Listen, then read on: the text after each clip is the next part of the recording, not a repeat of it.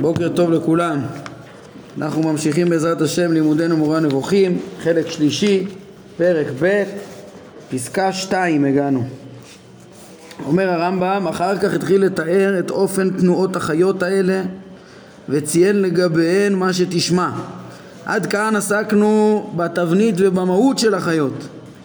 כן, בתבנית, במשל, של החיות, דמות אדם, כל אחת ארבע פנים, כנפיהם, ידיהם, רגליהם, וכבר פירשנו את כל הרמזים של זה, שזה מלמד על תבניתם ומהותם של הגלגלים. עד כאן זה תבניתם ומהותם של הגלגלים. עכשיו הוא מתחיל לתאר את הרמב"ם רומז לתנועה של הגלגלים. בעצם אה, אנחנו נראה את המשלים, במשל זה התנועה של אותם חיות. אמ, אז יש בזה כמה אמ, דיוקים שמתאימים ומתארים בצורה עמוקה את תנועת הגלגלים. אומר הרמב"ם, הוא אמר שבתנועות החיות אין לא התעכלות ולא סטייה ולא עקימות אלא תנועה אחת והם דבריו לא ייסבו בלכתן אין שום שינוי בתנועה שלהם, שלא לא פנייה, לא סטייה לכיוון אחר, פשוט תנועה בכיוון אחד קבוע. זה דבר שאפשרי רק ב, בתנועה המעגלית. כן, למדנו על זה בחלק ראשון בפרק ע"ב, כשהרמב"ם תיאר את התמונה של העולם. אה, אז הרמב"ם תיאר את זה לעומת התנועה של ה... כל תנועה קווית שהיא לא יכולה להיות נצחית בתפיסה של אה, מרחב מוגבל אז חייב להיות אה, הליכה וחזרה עם אה, שינוי כיוון באמצע. רק התנועה המעגלית היא תנועה רציפה שלא ייסבו בלכתן ולכן מדובר על, כן, תנועה אחת יש לחיות, לא ייסבו בלכתן. כן, ובכל דבר תשימו לב שמי שלא יודע איך צריך לפרש את הנמשל פה, למה הדברים מרמזים, אז הוא נשאר במשל ו, ולא יכול להבין מה הכוונה פה מעצמו, כמעט ואין סיכוי, אלא רק מי שלמד את הפרקים הקודמים בספר. אני ממשיך. אחר כך ציין שכל חיה מהן הולכת לכיוון שהיא פונה אליו. והם דבריו איש אל עבר פניו ילכו. כל חיה יש לה כיוון מסוים את הכיוון של הפנים שלה מגמת פניה אה, אה, שלשם היא הולכת. הרי הובהר שכל חיה הולכת רק לכיוון שמול פניה כן, הדבר הזה מובן גם במשל וגם בנמשלו, לכל גלגל יש את הכיוון שלו. כן, במשל בעצם כל, כל חיה הולכת לכיוון אה, אה פניה אה, ובנמשל גלגל לכיוון שלו. אבל הרמב"ם מוסיף פה רמז אך מי ייתן וידעתי לאלו פנים והרי היא בעלת פנים רבים מכל מקום, כן, אז מה ההערה פה? פה זה הערה שכל מי שקורא את המשל מתבלבל. אומר, רגע, למדנו שיש לחיה, לכל חיה ארבעה פנים, יש פנים רבים לכל חיה, אז מה זה שכל חיה הולכת לכיוון פניה? מה היא... רק לכיוון אחד, לא ייסבו בלכתן בלי שינוי כיוון, אבל הכיוון הוא לפנים, לאיזה פנים? מה הכוונה? במשל הדברים לא ברורים, וזה מעורר, והרמב"ם על ידי המשל, מעורר אותנו למחשבה מה הכוונה באמת, כן? מה, למה רומז לנו הרמב"ם? הוא רומז פה כנראה לאמירה שהוא אמר בחלק שני, בפרקי חידוש העולם, פרקי הבריאה, אה, ששמה אה, הרמב"ם העריך להסביר גם את התמונה של השמיים והסיבות התנועה שלהם ו... והוא שם ציין שאחד הפלאים גם כן שהפילוסופים לא ידעו להסביר זה את הסיבה שכל גלגל מיוחד בתנועה מסוימת ולמה הוא נע זה, למזר, זה למזרח, זה למערב, זה בקצב כזה, זה בקצב כזה אז uh, הפילוסופים הבינו שלכל uh, לכל גלגל חייב להיות שכנראה uh, יש לו שכל נבדל מיוחד אחר שאליו הוא משתוקק ובהתאם ל... לשכל השונה שהגלגל משיג אותו ומנסה להידמות אליו אז גם כן נגזרת לו תנועה מיוחדת. אבל למה דווקא זאת, או יותר מזה, הרמב"ם אומר שזה דבר לא מובן בכלל, מה פתאום שזכלים שונים, שהם כל אחד מלאכים מופשטים שיודעים את הבורא, יגזרו תנועות בקצבים שונים וכיוונים שונים, בכלל מה שייך שיהיה כיוון בתנועה כלפי שכל נבדל, כאילו בגלל להידמות, הרי שכל נבדל לא נמצא במקום. זה תודעה מופשטת, זה לא במקום בכלל, זה לא במרחב הפיזי, זה לא דבר פיזי שיהיה במקום, אז מה פתאום שזה יגרום תנועה לכיוון אה, מסוים? לכן הרמב"ם אה, מעורר, כאילו מתוך המשל, כאילו יש פה קושייה, רגע, אבל יש להם כמה פנים, כן, זה לא באמת קושייה, כי בכלל אה, גם את, את, את, את הרמב"ם פירש שמדובר בהבעות פנים, או בתווי פנים של אה, דמות אחת, כן, ובכלל פירשנו שהם, שהפנים שנאמרו פני אדם ונשר ושור ואריה, הן רומזות, ל, מרמזות ל, ל, לכוחות ששופרים מהם אז, אז בלי קשר ל...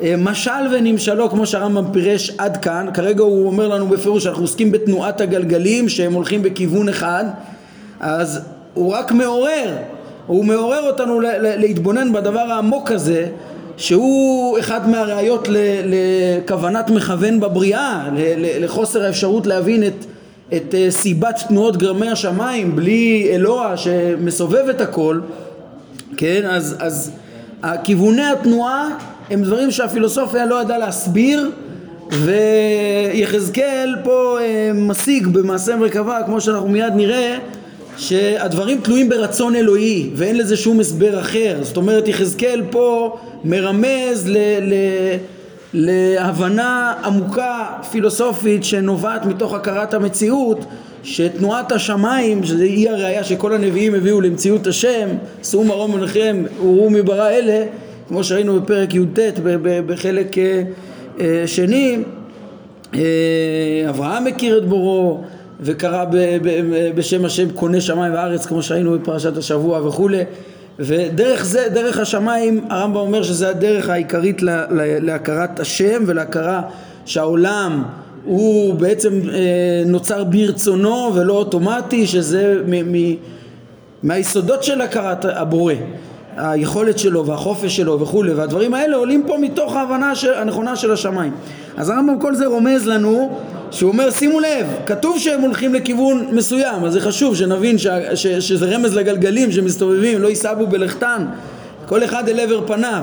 אבל תשים לב שמי ייתן וידעתי למה זה והרי יש להם פנים רבים לאיזה כיוון זה ולמה שזה יהיה לכיוון מסוים הרי התנועה היא מכוח השגת שכל נבדל אומר הרמב"ם מכל מקום ככלל הליכתן של ארבעתן אינן לכיוון אחד זה לא שארבעתם כולם לאותו כיוון כן ייחודיות הכיוונים זה שלכל אחד יש כיוון אחר אמרנו זה ראייה למדנו בחלק ב' זה מן הראיות לכוונת מכוון שהפילוסופים לא ידעו להסביר את הפרט הזה אז תשים לב, זה לא שכולם הולכים לכיוון אחד, כאילו היה כך, לא היה מייחד לכל אחת תנועה ואומר איש אל עבר פניו ילכו, כן? איש, כל פרט מן הגלגלים הולך לכיוון פניו. אז הרמב"ם אומר כאילו אל תתבלבל, זה שיש להם הרבה פנים זה, זה, זה עדיין, כל אחד ברור שהוא הולך רק אל עבר פניו בכיוון קבוע, אלא ש...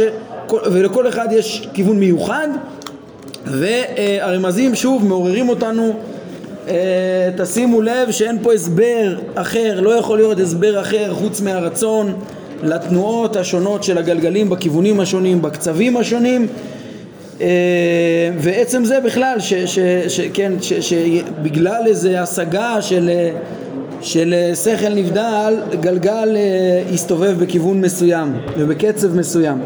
זה הכל כמו שהרמב"ם ירמוז, זאת אומרת הכל בגלל הרצון האלוהי. ממשיך הרמב"ם בעניין התנועה, כן, אה, רמיזות, ב, ב, ב, איך נרמז התנועה של החיות שהם התנועה של הגלגלים. אחר כך ציין שצורת תנועת, תנועתן של החיות האלה היא ריצה, זו תנועה מהירה, כן, התנועה של הגלגלים היא מאוד מהירה, והן גם, חוז, גם חוזרות על עקבותיהן בריצה. והם דבריו והחיות רצו ושוב. כן, ופה אנחנו נראה איך הרמב"ם מבין שהחזרה על העקבות זה, זה תנועה סיבובית, זה לא הלוך חזור, ללכת לקיר ולחזור, כן, אלא תנועה סיבובית. תראו איך הרמב"ם אה, אה, מסביר את זה. כי רצו הוא המקור של רץ ושוב, הוא המקור של שב. מדייק הרמב"ם, הוא לא אמר הלוך ובוא, אלא אמר שתנועתן היא ריצה וחזרה על העקבות. כן, אם זה היה תנועה קווית כמו שהתנועה של היסודות, אז זה היה הלוך ובוא. אבל כן, כי זה בעצם הליכה וביאה שהן שתי תנועות הפוכות, בשונה מזה, רצו ושוב זה בעצם ריצה וחזרה על העקבות, זה, ש, שזה, אין פה, השיבה על אותו מסלול היא בעצם לא שינוי של אה, כיוון, היא בלי שינוי של כיוון. כן, עוד דבר שנאמר בעניין הזה, אומר הרמב"ם, הוא ביאר זאת במשל ואמר כמראה הבזק. ומה זה בזק? היא מילה נרדפת לברק, שאנחנו עכשיו פה בתחילת החורף מתחילים לראות ולברך, עושה מעשה בראשית. וכוחו וגבורתו מלא עולם, אז זה המשל פה, כן? בזק זה מילה נרדפת לברק, הוא אמר כמו הברק שתנועתו נראית מהירה ביותר וכאילו הוא נמתח אה, ממהר ומזנק ממקום מסוים ואז מתכווץ וחוזר כלעומת שבא אה, באותה מהירות עצמה פעם אחר פעם. כן? פעם אחר פעם אה, הוא הולך ושב הולך ושב הולך ושב מעין ש, שברק פעם, פעם אחר פעם כאילו מגיע ממקום מסוים וחוזר לשם. כן, הדימוי הוא לא מצד התנועה הקווית של הברק אלא רק מהמהירות של, ה, של החזרה. אבל התנועה היא סיבובית כמו שאמרנו ברצו ושוב. כן, על הרצו ושוב הזה איך שהרמב"ם מגדיר אותו שזה קורה פעם אחר פעם אה, הולך ובא יש, עוד, יש אה, כל מיני רמזים מפורסמים גם בזוהר וב...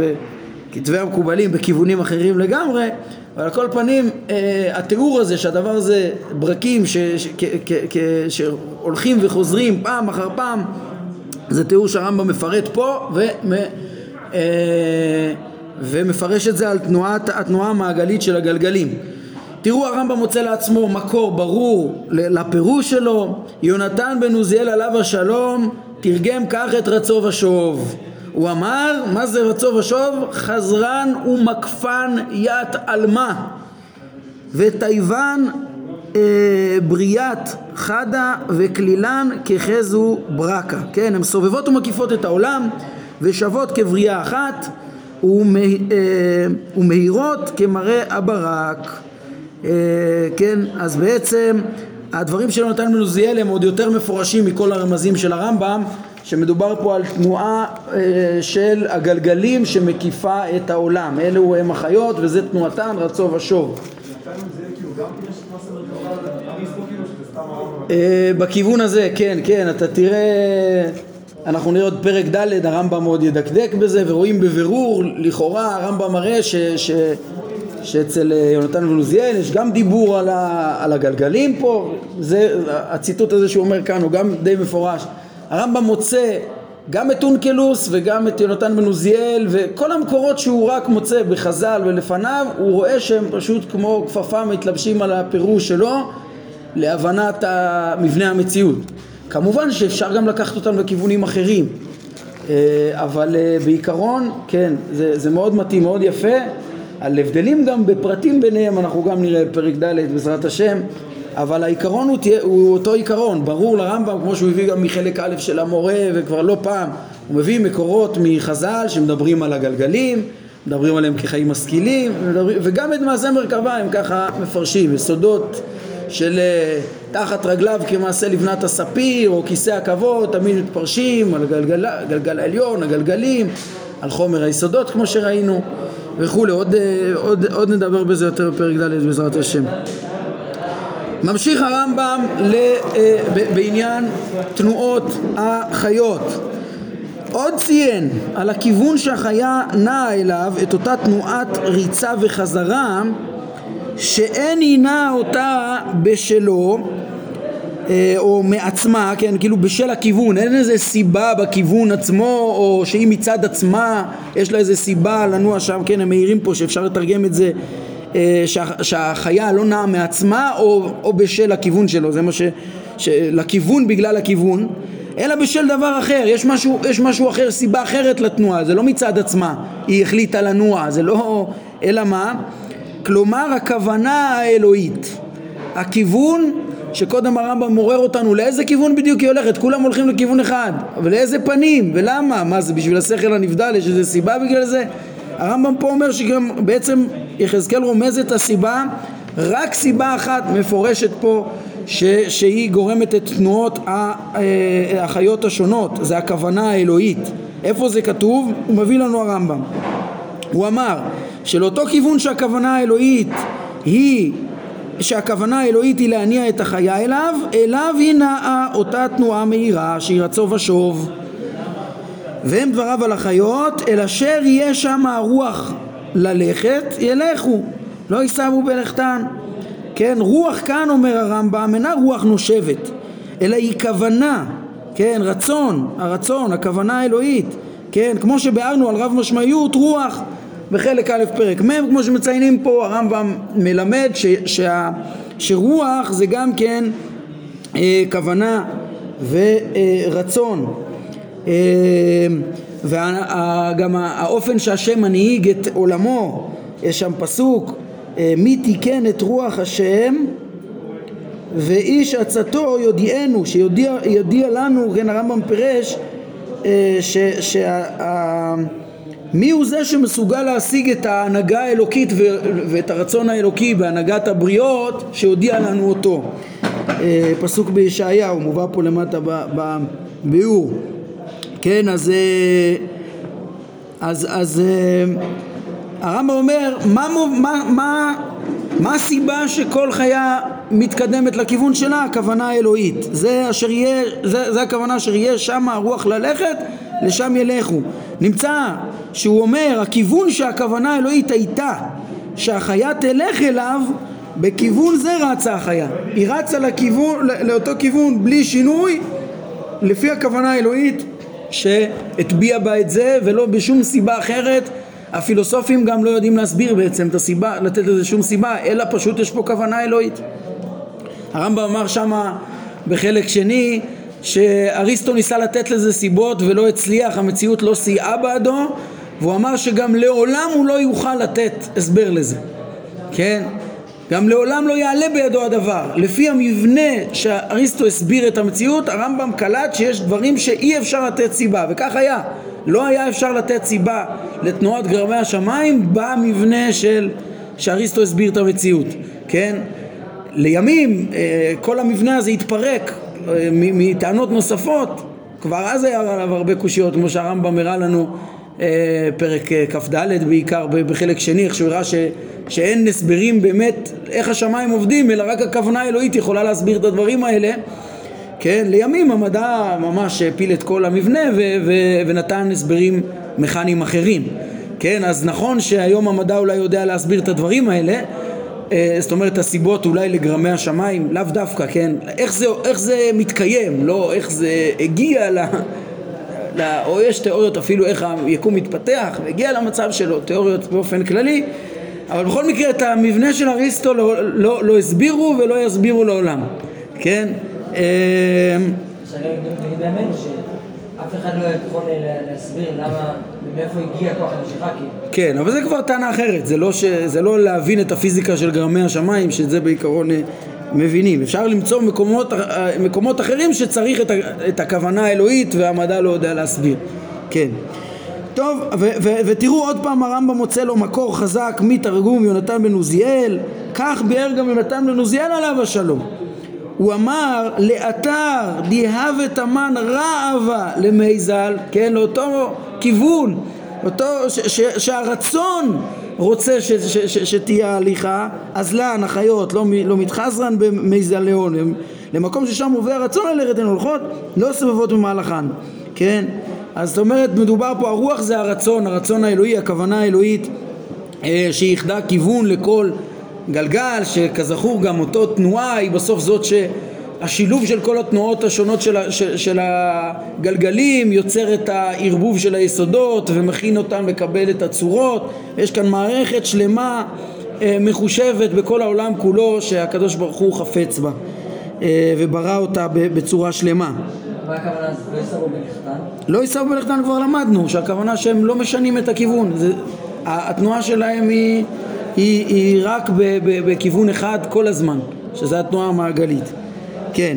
הרמב"ם אה, גם מדגיש, חוזר ומדגיש ואומר, וכיוון שאמר אל אשר יהיה שם הרוח ללכת, ילכו, כשפשט חיצוניות, כן, אה, חיצוניות אמירה הזאת, אמירה זו הוא ש, אה, שהיה אפשר להבין את זה שפעם ירצה השם בעתיד שהחיה תתקדם לכיוון מסוים ועל כן היא תתקדם לכיוון ההוא זאת אומרת, יכול להיות שבעתיד יהיה שינוי, ופעם ירצה שתלך לכיוון אחר, שונה ממנו, ועל כן היא תלך לשם.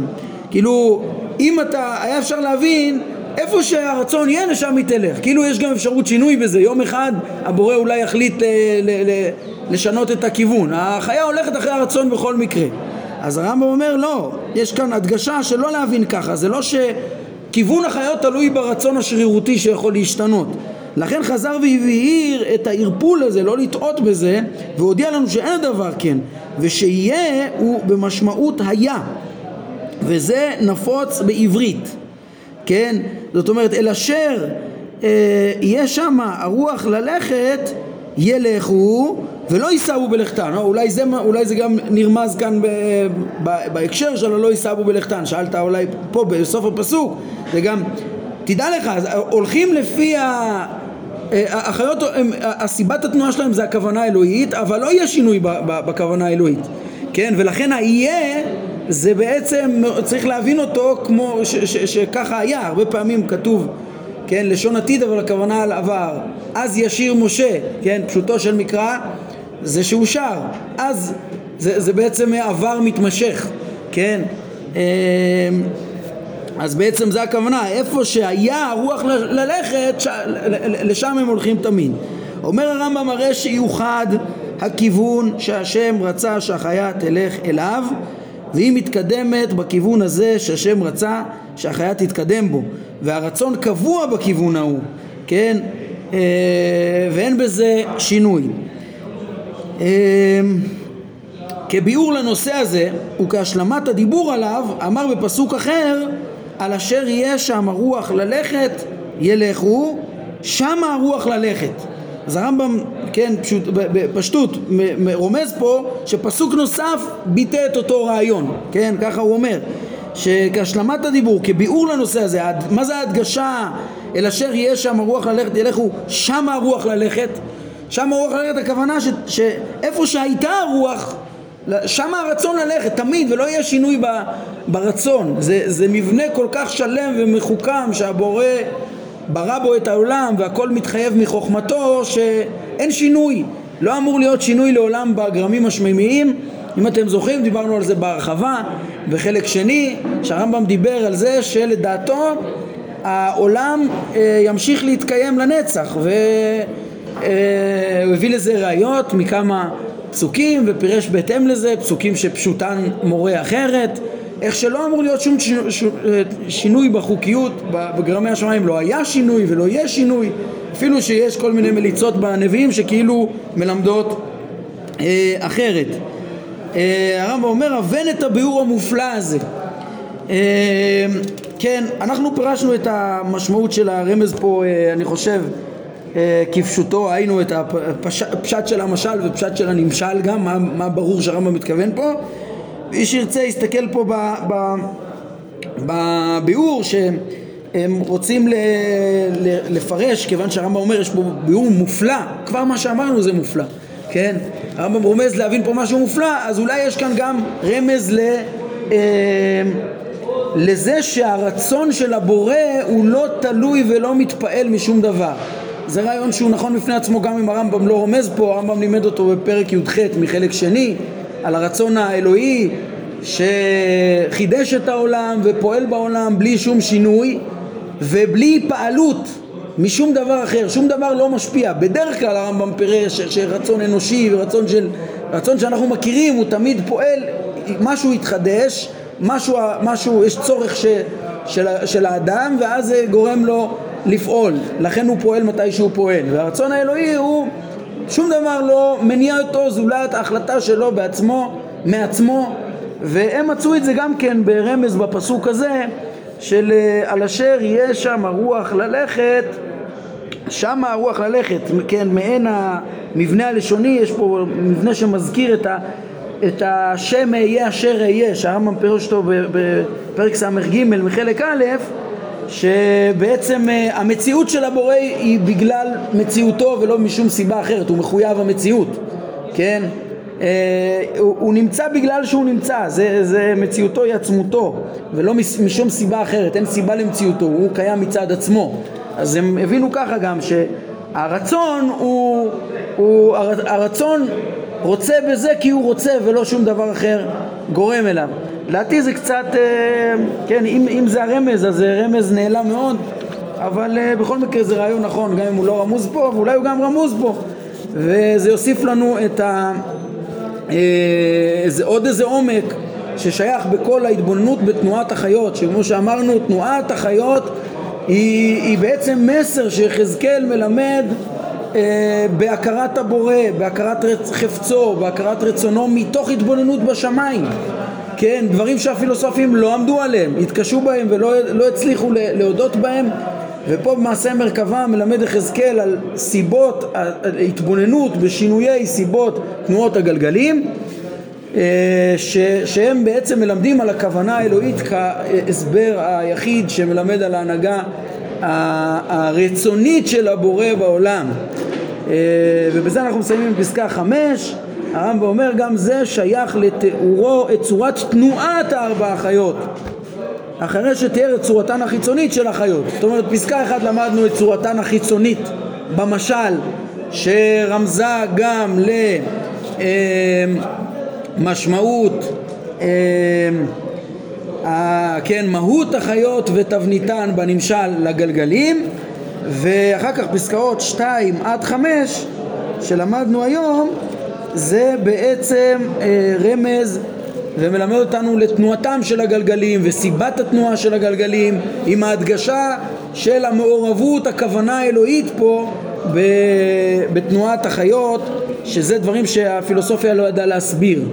אז זה סודות uh, שנרמזים פה למרכבה וזה דוגמאות מאוד יפות שהרמב"ם מראה איך ש, שהנביאים השיגו דברים ש, uh, ש, למעלה ממה שאפשר להשיג בשכל האנושי או למעלה ממה, ממה שהשיגו הפילוסופים ו, וככה הבינו את ההנהגה האלוקית ממילא בצורה נכונה.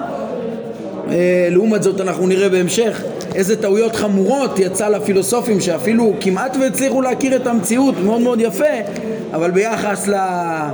לידיעה האלוקית וההשגחה האלוקית אז היה להם טעויות מאוד מאוד חמורות חלק מזה דיברנו על זה קצת בסוגיה ש... בפרקים של אה, חידוש העולם. איזה, איזה חסרונות הם בעצם ייחסו לבורא בזה שכל הבריאה נובעת ממנו בצורה אוטומטית ולא רצונית ושללו ממנו את היכולת לשנות, אפילו להעריך כנף זבוב, לשנות משהו במציאות כי זה יהיה חיסרון בו, לא, הם פשוט לא תפסו לעומק את uh, סוגיית הרצון האלוהי והידיעה האלוהית שגם אותם אנחנו לא מגדירים בכלל ונראה, דיברנו על זה בפרק י"ח בחלק שני ועוד נדבר על זה בפרקים הבאים אה, לעניין הידיעה, התירוצים העמוקים של הרמב"ם בנושא הזה יהיו, יהיה בפרקים כ"א בחלק שלנו, חלק שלישי. טוב, אז עד כאן, עד כאן הרמב"ם עסק בחיות, כן? אה, בחיות זה בעצם בגלגלים, ברמזים של החיות. אה, יהיה אחר כך עוד קצת תוספות, אבל בגדול בפרק שלנו הרמב"ם בונה את זה דיבור על החיות, מכאן אנחנו נעבור לאופנים. האופנים זה תיאורים של ארבעת היסודות שמורכבים מהחומר היולי, נראה את זה בעזרת השם פעם הבאה, ובסוף נראה שיש גם את האדם שעל המרכבה שזה הזכלים הנבדלים, כן? אז אה, זה רק בשביל הסדר שלכם. הסיבה שהרמב"ם פותח בחיות בפרקים א' ב' אני חושב שזה בגלל שזה עיקר ההשגה של יחזקאל. זאת אומרת, יחזקאל מתאר בתחילת דבריו ש... אה, הוא שם על נהר כבר, נפתחו השמיים בפניו. מה זה נפתחו השמיים?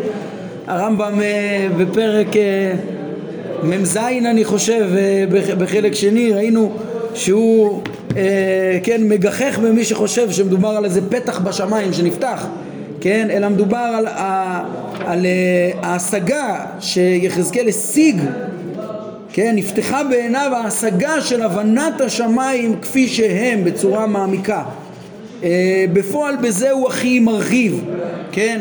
אנחנו נראה גם את ה... הוא ידבר קצת על האופנים ועל האופן שהם אה, מופעלים על ידי השמיים, כן?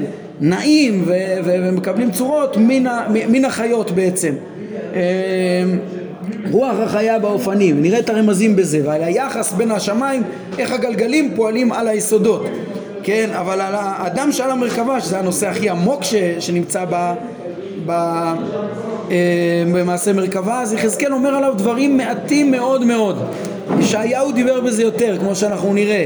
משה רבנו השיג הרבה יותר אה, בבורא ובזכלים הנבדלים ובבחינות המופשטות העליונות והקשות האלה, ואפילו שזה הכי עמוק, אני חושב שלא סתם, הרמב"ם בתחילת פרק ז' הוא ירמוז, שתשימו לב שיחזקאל דיבר על, אה, בתחילת דבריו הוא דיבר על נפתחו השמיים, כי הוא בעיקר השיג את השמיים, לכן אני חושב שגם אה, בזה הוא מוסר הכי הרבה פרטים חשובים, בעצם שהוא מבין את מהות השמיים מכל הבחינות, את תבניתן ואת מהותן, סיבות התנועה שלהם, את הפעולות שהם משפיעים, את, את המניעים שלהם אפילו מהאדם שרוכב על המרכבה וכולי למה הם מסתובבים, איך הם עובדים, איך הם בנויים, איך כל המציאות בנויה, ומזה הוא לומד על ההנהגה של השם את אה, עולמו ברצון וכולי. אבל עיקר ההשגה שלו בשמיים, לכן אני חושב שהוא פתח בהם. בעזרת השם הפעם הבאה נמשיך גם ברמזים על האופנים ועל האדם ושאר הדברים החשובים שהרב מלמד אותנו בפרקים הבאים. נעמוד כאן להיום, ברוך אדוני לעולם, אמן ואמן.